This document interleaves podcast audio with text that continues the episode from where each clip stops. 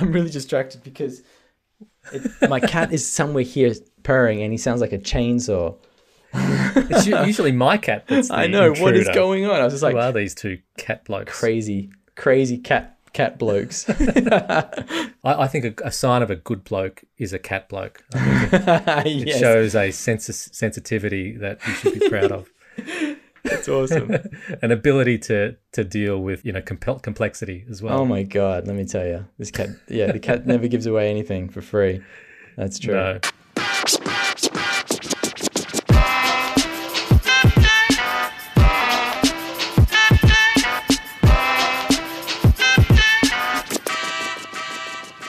Welcome, movie lovers, to That Reminds Me of, and this episode we're talking about the devil all the time. That's Hi, right. Baron. Hey Doc, how are you? I'm very well. I'm very well. You excited? Oh, very excited. And in case you're just joining us, like you've never heard one of these before, this is the show where two guys, myself, That's Baron, us. and the Doc, um, get together, talk about films and the films that those films remind us of. Thus, the title. Uh, it's full of spoilers because we just we just like to go right from beginning to end and talk about all the stuff that happens without any, you know, blockers. Uh, so if you haven't seen it before, check it out, or just listen on and if you're happy with spoilers. That's a good intro, Baron. I think we should use that every episode. or some some dodgy variation of it. It's a deal. Sweet. So the, the devil all the time. I, I really was excited about this. Looked really cool in the Netflix queue. What what we Me what too. I can feel what's you your tiptoeing emotional around state? some stuff, some baggage. Uh, yeah, You can feel me tiptoeing around. I it. can feel you tiptoeing around it. Maybe I don't know. I'm just I'm just trying to give a an unbiased start to the show and excellent. Good. and um we can we can work on what we feel like Good. felt about it later. Awesome. Great. Well, look, I was looking forward to it too. It's there's a killer cast in this film. Yep. It's uh it the trailer is really intriguing. You and and it promises a lot of period depression era goodness, you know? Like there's the you, you- you get a feeling that the vibe of it from the trailer is this is going to be a well-crafted film. And What do they call it? Something noir. I can't remember what the I don't know. I heard a couple of adjectives sort of you know how you have um shabby chic and all Yes. this uh, industrial folksy. Uh, there were two two different descriptors um, put together to describe it. Can't remember what they were. Interesting. I don't know what I don't know what you call it either, but it's um becoming particularly on platforms like Netflix, I think, you're getting a lot more of these period piece films from around I don't know, what are we talking about? Kind of like 30s to 50s or something or like in those zones, you there's more and more of these films popping out. Yeah, when was this? Like this would be It was later than that, wouldn't it? I think you're probably right actually. This is just before Vietnam. Vietnam, wasn't so it? So I think it does start in the early 50s and ends in the 60s somewhere. That's my that's my feeling because it, it takes Okay. place over about 10 years, I think. yeah, that's how perceptive I am. I, I didn't didn't even really put my finger on the timeline at all. Yeah, yeah, that's funny, isn't it? This sort of film, this storyline could happen in almost any time. Mm. It's there's there's that particularly in the place, that part of the world that it is, Yeah, which is that middle America, um, small town vibe, high, really religious. Yeah. Yeah, that's right. I think you can you can get confused. You know, I'm just trying to talk myself um, into some credibility here, but you can get confused with the small town vibe versus the olden day vibe. I think Like so. They're both sort of a bit similar, aren't they? Like a small Yeah. town feels like it's stuck in the past. Yeah, I think that's why this feels mm. earlier than the 60s, this film. Yeah, yeah. Yeah, that's true. So, should we try to pull together a synopsis for this film? Yes, let's start with that, and I think it's See your turn. manage. So you have a crack, and I'll save you if you if you stumble. I think you might have to save me a lot this time. yeah, I don't know what what a good savior I can be. the film is really following a family. It starts with a father who's returned from the war at the beginning of the film to a little town that the narrator tells you is um, Knockemstiff. Knock'em's Knock'em stiff. Knockham Yeah, Stiff. I- that's it. It's such a it's such a great name for a town. But it's it's a real town. Is it? Yeah, yeah, I think so. so this this guy returns from the war. He's uh, seen atrocities. He's seen a, a soldier crucified, In this is the Korean War, and um, he comes back and he's uh, just sort of traumatized by that, but quite keen to start a family and get on with his life. And something about that that crucified soldier carries through. It's almost like the theme of religion from the beginning through to the end is is the strongest in this film, and it's it's kind of the savior of the people in some respects, but really a curse for this family because it just seems the whole way through religion's the thread, and basically you follow the soldier who is um, has a child, and then slowly all the people in that link of the story die through tragedy, and the child becomes an orphan who's raised by his grandparents, and uh, from the beginning doesn't believe in God because of all the awful things that have happened to him, but um, everyone around him does, and what you then get is this little.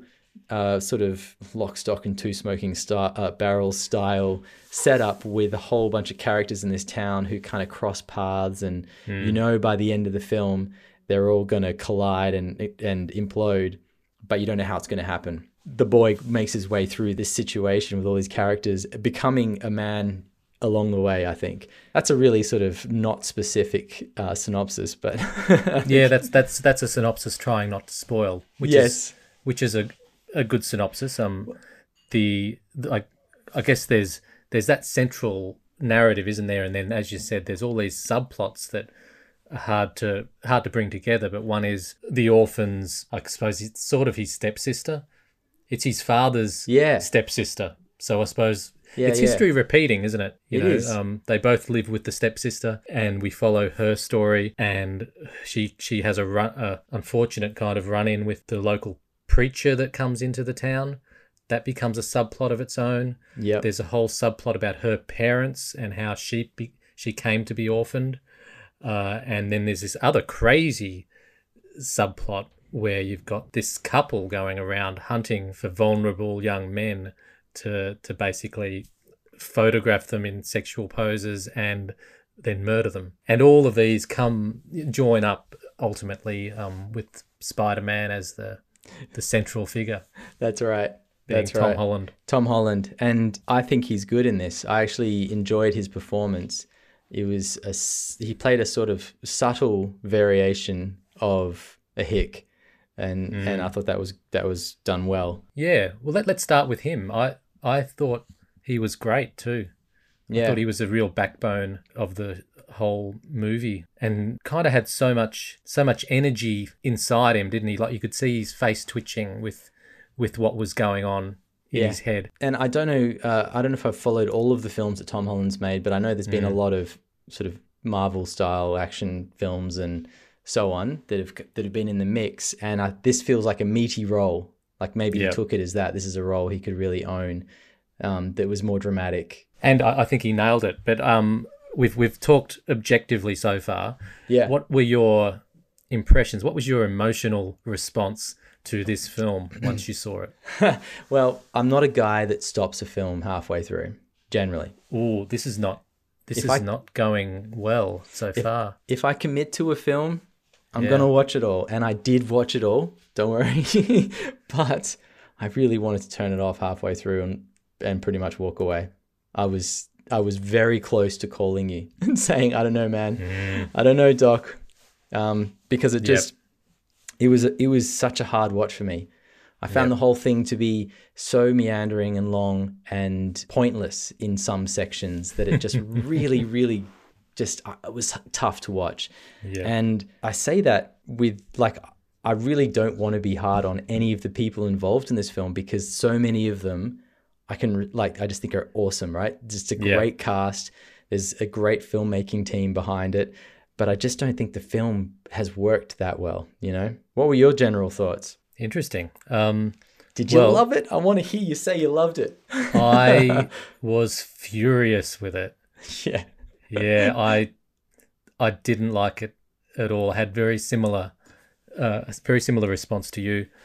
And the length, the length doesn't help, does it? Oh, it's You so know? long. It's so long and it doesn't need to be. I think I've diagnosed the one fatal flaw, and I don't know if you have too. Maybe we're we'll be on the same wavelength with this. I'm not sure, but like firstly it felt like a, a great story that was badly told somehow Yes. um, and we should we should say that it was based on a novel Yes. Is it the same title? I, I've got the author's name here. I Donald think Ray it- Pollock. it is the, it is the same title and i think the fatal flaw in the whole film relates to the fact that it was a novel and the narration in it i i, I was literally livid ah, through the whole I couldn't thing wait to hear you talk narration about that. Couldn't wait to hear you talk about that. I was really I've got so many questions for you about narration and what and what your thoughts are. Well, look, we can we can talk about narration in general firstly, and Yeah. I'm when when when having the narration in film conversations, I'm often sticking up for narration, and I'm often in the narration's corner, saying, "Yeah, yeah, I know film. You've got you. It's a different medium, and you're meant to do things, you know, in the filmic way. But Yeah. narration, if it if it's done right, it can really it can really cut against you know what the image is doing and i stand by that but this is not an example this is just the the a to z of how to do narration badly to me I agree, man. I totally agree. It really, really bothered me, and I wanted to talk to you about it because I'm the same as you in most in with most of this argument that I think narration, like anything, if you do it well, is great.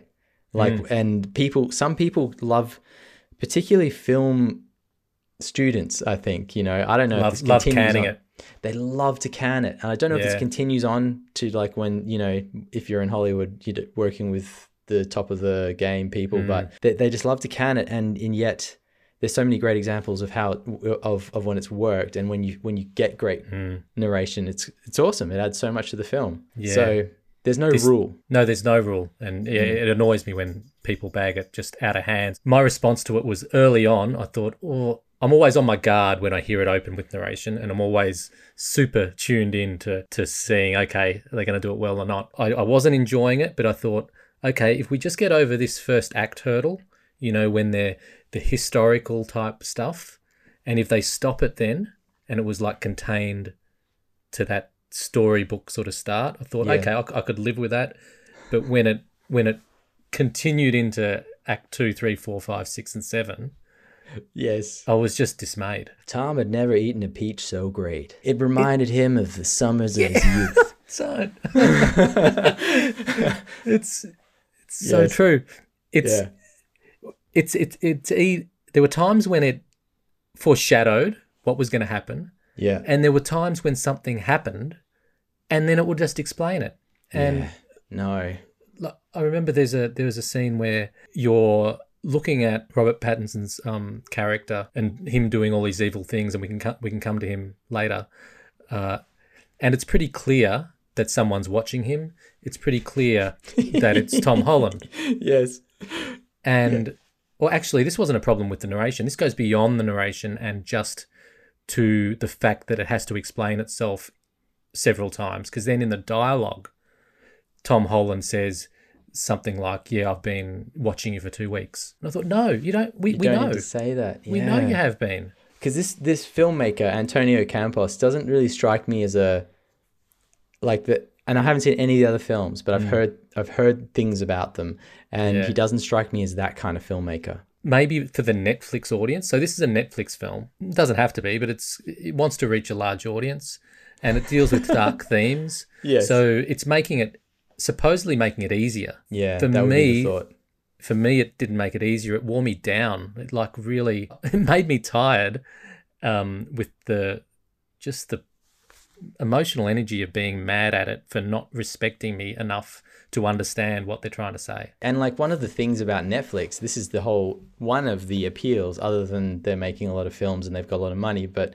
the, the, you don't have executives, studio executives breathing down your neck, hmm. right? You can go and the, the thought is, or the, the word is that you can go get your, you know, reasonable budget. It's not huge, but you hmm. have a lot of freedom that comes with it. That's generally the thing you hear about Netflix. And it feels like the filmmakers were trying to please executives that weren't even there, you know? that's what i was going to say i don't think they're trying to please the executives i think they probably did have freedom and i think it's the author of the novel perhaps and, Oh. uh, and the try, trying to stay true to the novel that maybe has done it that's just my guess because he, he he voiced it as well.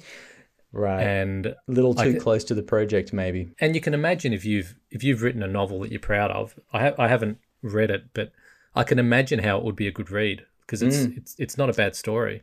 That's right. You get that sense, don't you? That there's Yeah, that actually there's a lot that's in the novel that they've sort of tried and failed at getting across through the film. exactly. But if you if you're too close and you think that the the story exists in the words and the words only, then I can see how that mistake would be made. It felt to me like this novel, what you're actually reading is the inner worlds of each of these characters. So if, if you're mm. going to read this novel, you're going to you're going to jump over to you know the psycho serial killer couple, and you're going to be in the in the the woman's mind, and she's under the thumb of this crazy dude, and and while they're committing all these murders, you know you're hearing her thoughts on like how Yeah. she's going to escape and how much you know, but she kind of loves the guy, but she doesn't. She, you know, all that sort of stuff that would be amazing. It'd be such a great read, and mm. none of it comes through in the film. And I think they tried to get some of it across through narration rather than through just good character stuff.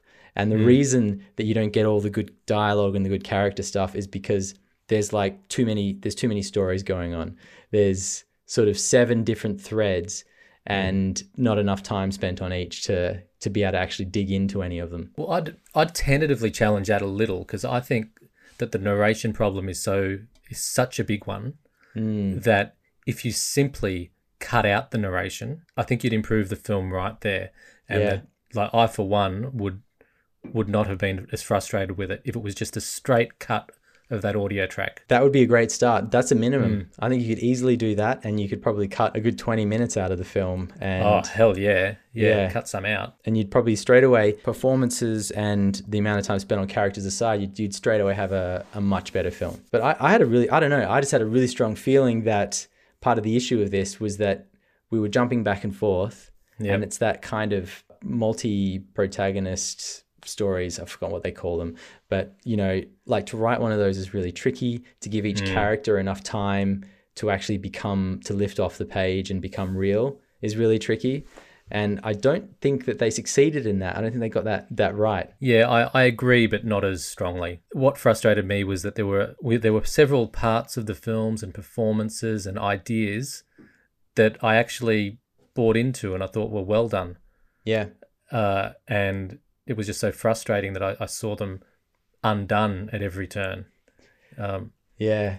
What did you like? What were the bits that that stuck out to you? If you can name a few. performance wise, I think there's some great performances. So Tom Holland is one. Yeah, Uh, but even more so, Bill Skarsgård. Yeah, I I really, really enjoy watching him. I think the that first section of the film, he he was captivating, and his character I thought was complex. Um, the relationship with um, Oh, uh, Charlotte, I think, but I can't remember the actor's name. She was great. She, she was really good. Their relationship was authentic and wonderful, and that played off his, you know, angry, violent faith really well. yeah, And that, and and even how that that section ended with the abruptness of all that violence when we've known him as being a, a pretty good man, yes. and then he he he does all these unex- inexplicable things. It all happens suddenly, and you really see it from the perspective of the um, Tom Holland character. And I think that whole whole part of it did the heavy lifting really for his character because you're as you're watching him for the rest of the film, you're you really have a sense of what his background is. Yes, you know, I think that was actually the the strongest and most taut storyline in there hmm. was the father's storyline. Yeah. right from the war through to having a kid and and try and a wife and trying to provide a living for them through to her dying from cancer and then him turning back to God and like all of that. I think that whole that whole storyline was wonderful. It was, was, after that yeah. that I had a real issue with it. Yeah, and and yet that's when the film started. Yeah. Yes. you know um like it, it noticeably began when tom Yeah. holland arrived That's true. and we'd gone 45 minutes or something so it's I think that's the scariest thing, right? If you have a book that you love Hmm. and you want to adapt it, I just think it would be terrifying that sort of possibility that you might fuck it up. That There's this thing you love and you just turn it into a film that's not great. And that's the thing about this film is like it's not, it's, it wasn't bad, and it Hmm. but it, it felt very mediocre, and it just and because of that, ah, it's mediocre is such an awful word, but like because of that, that kind of it is mediocrity. It's just sort of the middle of the road. It's playing it super safe. The, There's just nothing great to take away from it. Uh, you have to really look like you have to go, oh, that performance, that's a great performance. You know, that was shot okay, but that little sequence there was great. You know, like that's kind of what you have to do if you want to be fair um, to the effort that goes into a film. But just like it's going to be forgotten by people. It's just not a, it's not a standout. Did you? Can you point to anything you liked? Yes, things that I liked. We've already talked about that first act. I thought that was that was the best part of the story in terms of just from beginning to end storytelling of, of one arc. Yep. The casting choices were really great, but just sort of underused. Like they weren't really used to their full potential. Beyond that, I don't have a lot that's overly positive. Like there are things that I think worked, but I don't know if that's enough, you know? I haven't read any reviews that are just like I love this film. Uh, and the thing is, is like there's so many there's so many great films coming out now. Uh, there always are, but just there's a lot of good Netflix and other streaming content that, that's happening. That there's a lot of I feel like that gap in the middle. It feels quite wide at the moment. Like there's just a lot that's just like middle of the road and not that fantastic. This threatened to be one of the good ones. I think that's perhaps we're judging it harshly because it, Totally. uh, you know, it felt like it was part of this, you know, the the new age of wonderful television or Netflix movies. you know, it's harder to talk about a film that doesn't gel than it is to talk about anything else. You know, like when it's just sort of not, uh, you know, none of it's really worked great, but you can't really pi pinpoint any of it as being awful. That's the hardest, you know, to cover. Well, you want to try and pinpoint things that are awful. Like we've said, narration. I think we both fundamentally agree on that. Was there anything Yes. else that really irked you? Uh, I really, you know what we we've so one of the films we've uh, talked about is The Lighthouse. Robert Pattinson was in that, and he delivered a great performance. Yep. I Let's was talk about re- him. I was so bothered by his performance in this film. Like I just everything that he brought to the lighthouse that was great, Yeah. all the character work that he brought to it. This felt like he was trying to do a new like trying to bring a new character, but Yes. the development wasn't there. Like it was just felt really thin and it didn't work at all for me. Like the accent, uh, Hmm. just all of the nuance of the character just just ugh, it felt it felt really off. Well, the, the the tragedy is that I think really off is what they were going for in a way, Yeah. but it was just there was no subtlety to it at all, other from the other than from the very start when you're not quite sure which way he's going to go with the um the chicken livers. You, Yes. you're not sure if he's if he's going to say they're the Yes. best or the worst. Uh, That was a good. That was a good little scene. I liked that one. I thought that was, was because the idea was, was great. bloody ambiguity and yeah, it you had to think and wonder. Uh, but then once they gave it away, he was just completely evil, creepy, like no, nothing to think about. Like he's No. just. Uh, and I, I don't think I, I wasn't thrilled with his performance either, but I don't think he had much subtlety to work with anyway. So I wouldn't put it all down to him. And you know what? Probably anything that he brought to the table and said, "Hey, I think we can do this." I have a feeling that he might have been turned Mm. Yeah. down. Nah, nah, you'll be right, mate. Nah, just, Yeah, just keep do it, it- this way. Follow the We're going for a cer- we're going for a certain subtlety here, which is also code for bland and boring sometimes. You know, like Yeah. anyway. What did you make of the uh, of that of the subplot with the um the crazy killer couple? Uh, I was I was intrigued to see where that was going to go early on. Hmm. I thought it. I mean, we we've seen that sort of Bonnie and Clyde thing before, or um, was it called Natural Natural Born Killers? That that sort of vibe. But um, this, I just it felt like it was they were just trying to do the do the Bonnie and Clyde thing. Like there wasn't a lot of extra attention or nuance brought to it.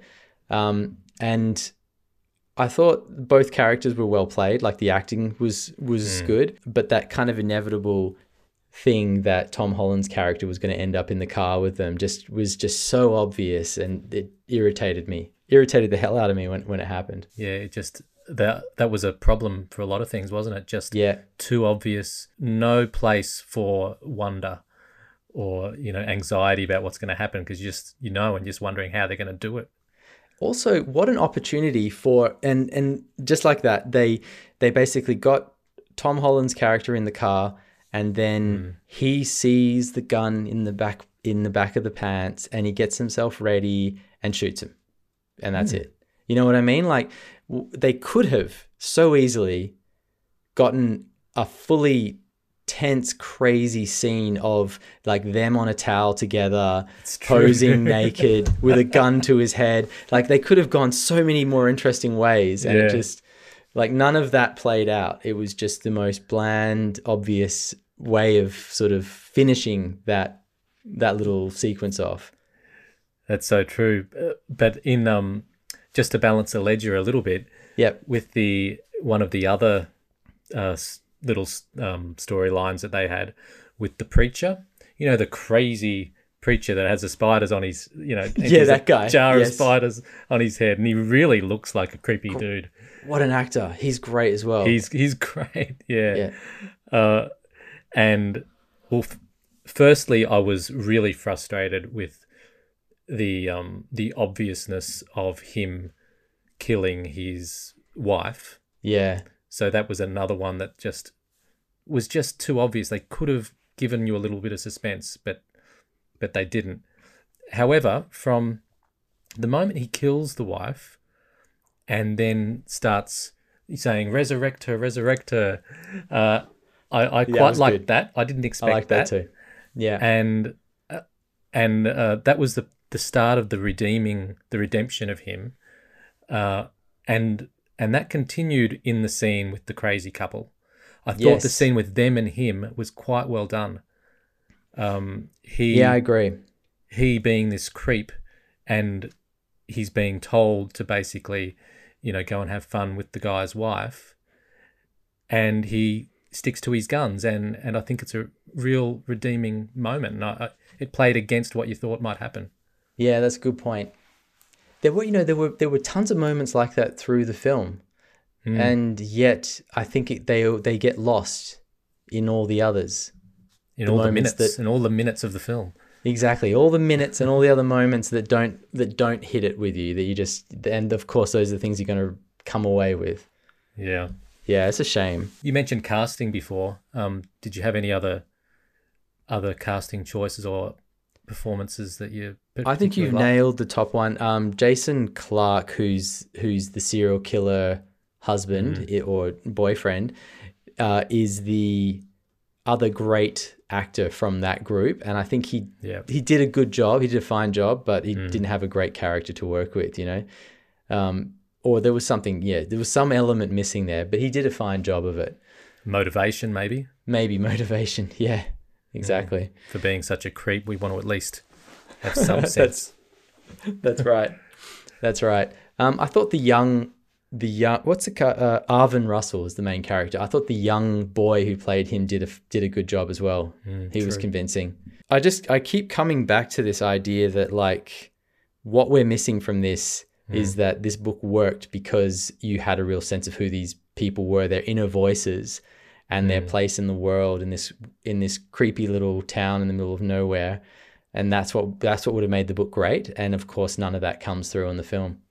yeah And there's nothing an actor can do about that if it's not there on the page and the and it hasn't been talked about, you know, beforehand. There's only Yeah. so much they can they can do. I've, I've always thought that a a a great book makes a bad movie and a bad book makes a great movie Wow. Yeah, wow. um, I have to think about that one a bit. because yeah all the all the juice in a book is in the the subtext and the interior stuff that you know the psychological stuff Yeah, absolutely. um and in a movie it's usually plot driven and a plot driven book like bores me maybe too deep for this time of night It's too deep. but we should get on to some remind me ofs, I think. yeah yeah do you want to do you want to get started Yeah, so I've got one right in front of me. Uh, I read this recently Cormac McCarthy, Child of God. I think Ah. I've mentioned it once before, but the sort of desperate poverty and that kind of the bad things that happen in little towns in the middle of nowhere that are going through, you know, that kind of poverty. That's what this book is. Like it's just it's just all the depraved things that can happen in a in a town. And there's seemingly the the thread is just you know not even there almost. Like it's there's one character that you come back to every now and again and you're slowly sort of tracing his his line to the end. Hmm. However it takes the most meandering little you know way there you know stopping by a farmer over here and what he's doing with his family and then jumping down to the cops and it does that. And it, that that's exactly what this film felt like you know Yeah. it felt like it had come from a similar source something similar to this yeah, I think you mentioned that one when we were talking about the road. yes that's right Mm. yeah Yeah. Well, I hadn't I hadn't intended to talk about this one, but a book for me was uh, Flannery O'Connor, the the author, um, who wrote a book called Wise Blood, and that felt very similar too. In the same way, it's kind of a lot of weird hick sort of characters and a real sense of religion gone wrong. You know, um, within the storyline. So people doing bad things um, due to a perverted version of religion. Perfect. I was trying to think of I was trying to think of a film that had this same sort of theme of a curse of religion going through it. And I couldn't I could not think of any. And I was curious to see if you had any that came to mind. Um, but yeah, that's that's sort of what I was searching for because that to me feels like the really strong theme in this film. Yeah, yeah, it's yeah, religion gone wrong. Um, I I- I know I've just had one, but I'll let me have another one while we're on the topic. Yeah. uh, you were looking for perhaps an, an older film. I think I found what you're looking for, but in a current Netflix series, Ooh. and that's Raised by Wolves. hey, that's great. Yeah, so we won't spoil that one, but Yeah. one of the Yeah, that's great. one of the themes of that is is religion um, Yes. versus atheism, and and the things that are done in the name of religion are, can be pretty awful. I mean, I, I love this theme. This is a theme that I really care about because I think it's cause it's the cause of so many of the world's woes, right? And we need more films that are exploring it. Uh, I just I wish they had done a better job of of maybe making it feel more driven by the minds of, and hearts of men than as opposed to just sort of random acts of God. Like this whole Yeah, film yeah. just feels like religion is a curse and it's it's fallen upon this family in this town and anything could happen. You could be picked up by some serial killers on the side of the road and or you could have a, a priest that's just raping all the young girls in town. But like the, there's no like cause and effect to that. It just feels like, oh, you're praying to God. Okay, these things will now happen to you. You know what I mean? Yeah, And it, there's even a moment in the film where the father, the um, senior, um, he basically the fa- which which fa- the um Skarsgård father. yeah Skarsgård, so the father of the main character, he writes a postcard home saying, "I've decided to start praying again." And like it seems like the next day his wife has cancer, and yeah, then that's true. and then their lives just just completely go down the drain. It's it's it's not very it's not a very subtle comment about religion, is it? No, and I not very sort of like it's not really founded in anything. You know, like there's no feeling that because the people Mm. of the town are crazy, that's why these things are happening.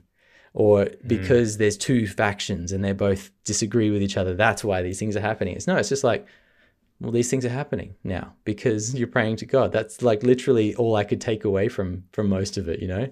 Yeah. Because they're because the acts are so random. Um, have I done two in a row? Yeah, yes, I you have. have. Sorry. Well, well, no, hang on. I want to do three in a row now. Do do three in a row. While we're on the topic. yes. I just keep um, off the cuff ones. Uh, Corpus Christi that we watched as part of the film Ooh. festival.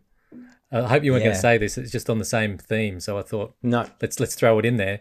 Uh, the story of a a priest or a, you know an, an imposter priest, I suppose, coming into a into a small town, and the just the theme of religion and how that can be um, you know, not necessarily always a, a good thing.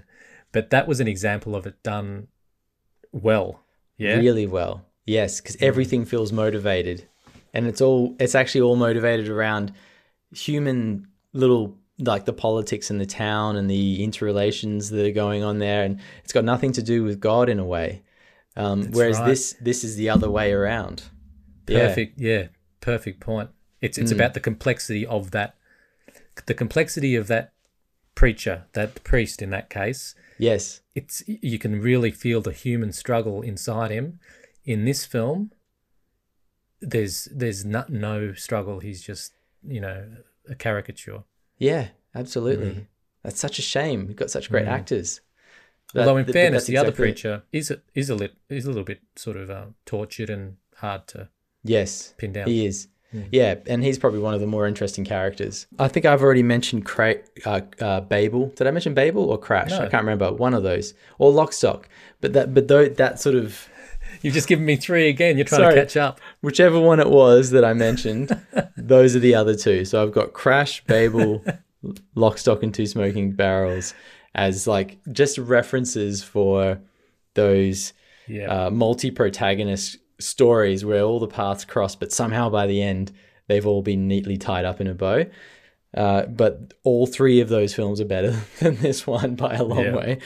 Um, yeah, it's crazy. I was trying to therefore, so I had that in mind, and I was thinking if you had took that plus a sort of a curse of religion or a religion gone wrong film, what do you have? And it's this. I don't think there are any others that I can think of. Um, so I kind of got stuck there. Uh, the other one I had in, had sort of in the back of my mind was Brokeback Mountain, and it was for no other reason than I think we had mm. this sense of a small town stuck in time, mm. and these were the things that happens to to people in that in that town at that time. I think you've mentioned Brokeback Mountain before. I can't remember which. I can't remember either. For feel I love I love Brokeback Mountain and I love Ang Lee. I just think Ang Lee is the best. Yeah, so true. he's great. That was, a, that was a great film, really, wasn't it? So yeah, like obviously the subject matter was was out there for the t- at the time. I remember it. Yeah. Um, but just the way it was presented was really, yeah, really novel. What a masterful filmmaker! I just wish we saw more more from him. I can't think of his whole catalog, but I, I can think of a few goodies. Well, he's also done things like he's gone from so you know th- films like Brokeback Mountain through to you know there's Crouching Tiger in there, mm. and there's L- The Life of Pi, which is just almost the opposite of Brokeback Mountain in terms I've, of the I haven't filmmaking. Seen the Life of Pi. Yeah, no. it's just this visual extravaganza, you know. Any other remind me ofs for you? A quick shout out to the Coen brothers uh, somewhere. I think this is somewhere between a bad version of "Oh Brother, Where Art Thou," art thou and a bad version of "No Country for Old Men." Yes, yes, yes. That's what it is. Yes, no, that's good. I like that. yeah, both of those are great. The the former when the um when the first preacher came in and they started doing the dance, the the, yep. the music number in the in the church. Uh, that's when I first thought, yeah, this is Coen Brothers gone wrong. I love it. You know what it reminded me of a little bit as well was There Will Be Blood. You know, that kind of small town, crazy, f- almost fanatical Christian religious preacher stuff, you know? I, I, can't think of it. I'm sure I've seen that. That's the Daniel Day Lewis, um, Paul Thomas Anderson film. It's the one with the uh, I will drink your milkshake line where they're that which everyone does memes of. Maybe I haven't seen it. okay, on the list. On the list. Oh, it's incredible. it's incredible. But then again, when you when you put uh, when you put PTA and his character work up against any other film, almost it's mm. it's, it's you know that's a crazy comparison. Let alone this one. Yeah, that's right. That's right.